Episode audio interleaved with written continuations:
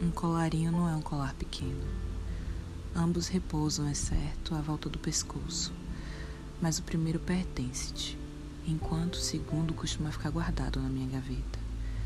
Por mais íntimos que sejamos, por mais goma que tenha o colarinho da tua camisa nova, por mais elos que se unam na cadeia que formam o meu colar, há sempre coisas nossas que é melhor guardar separadas.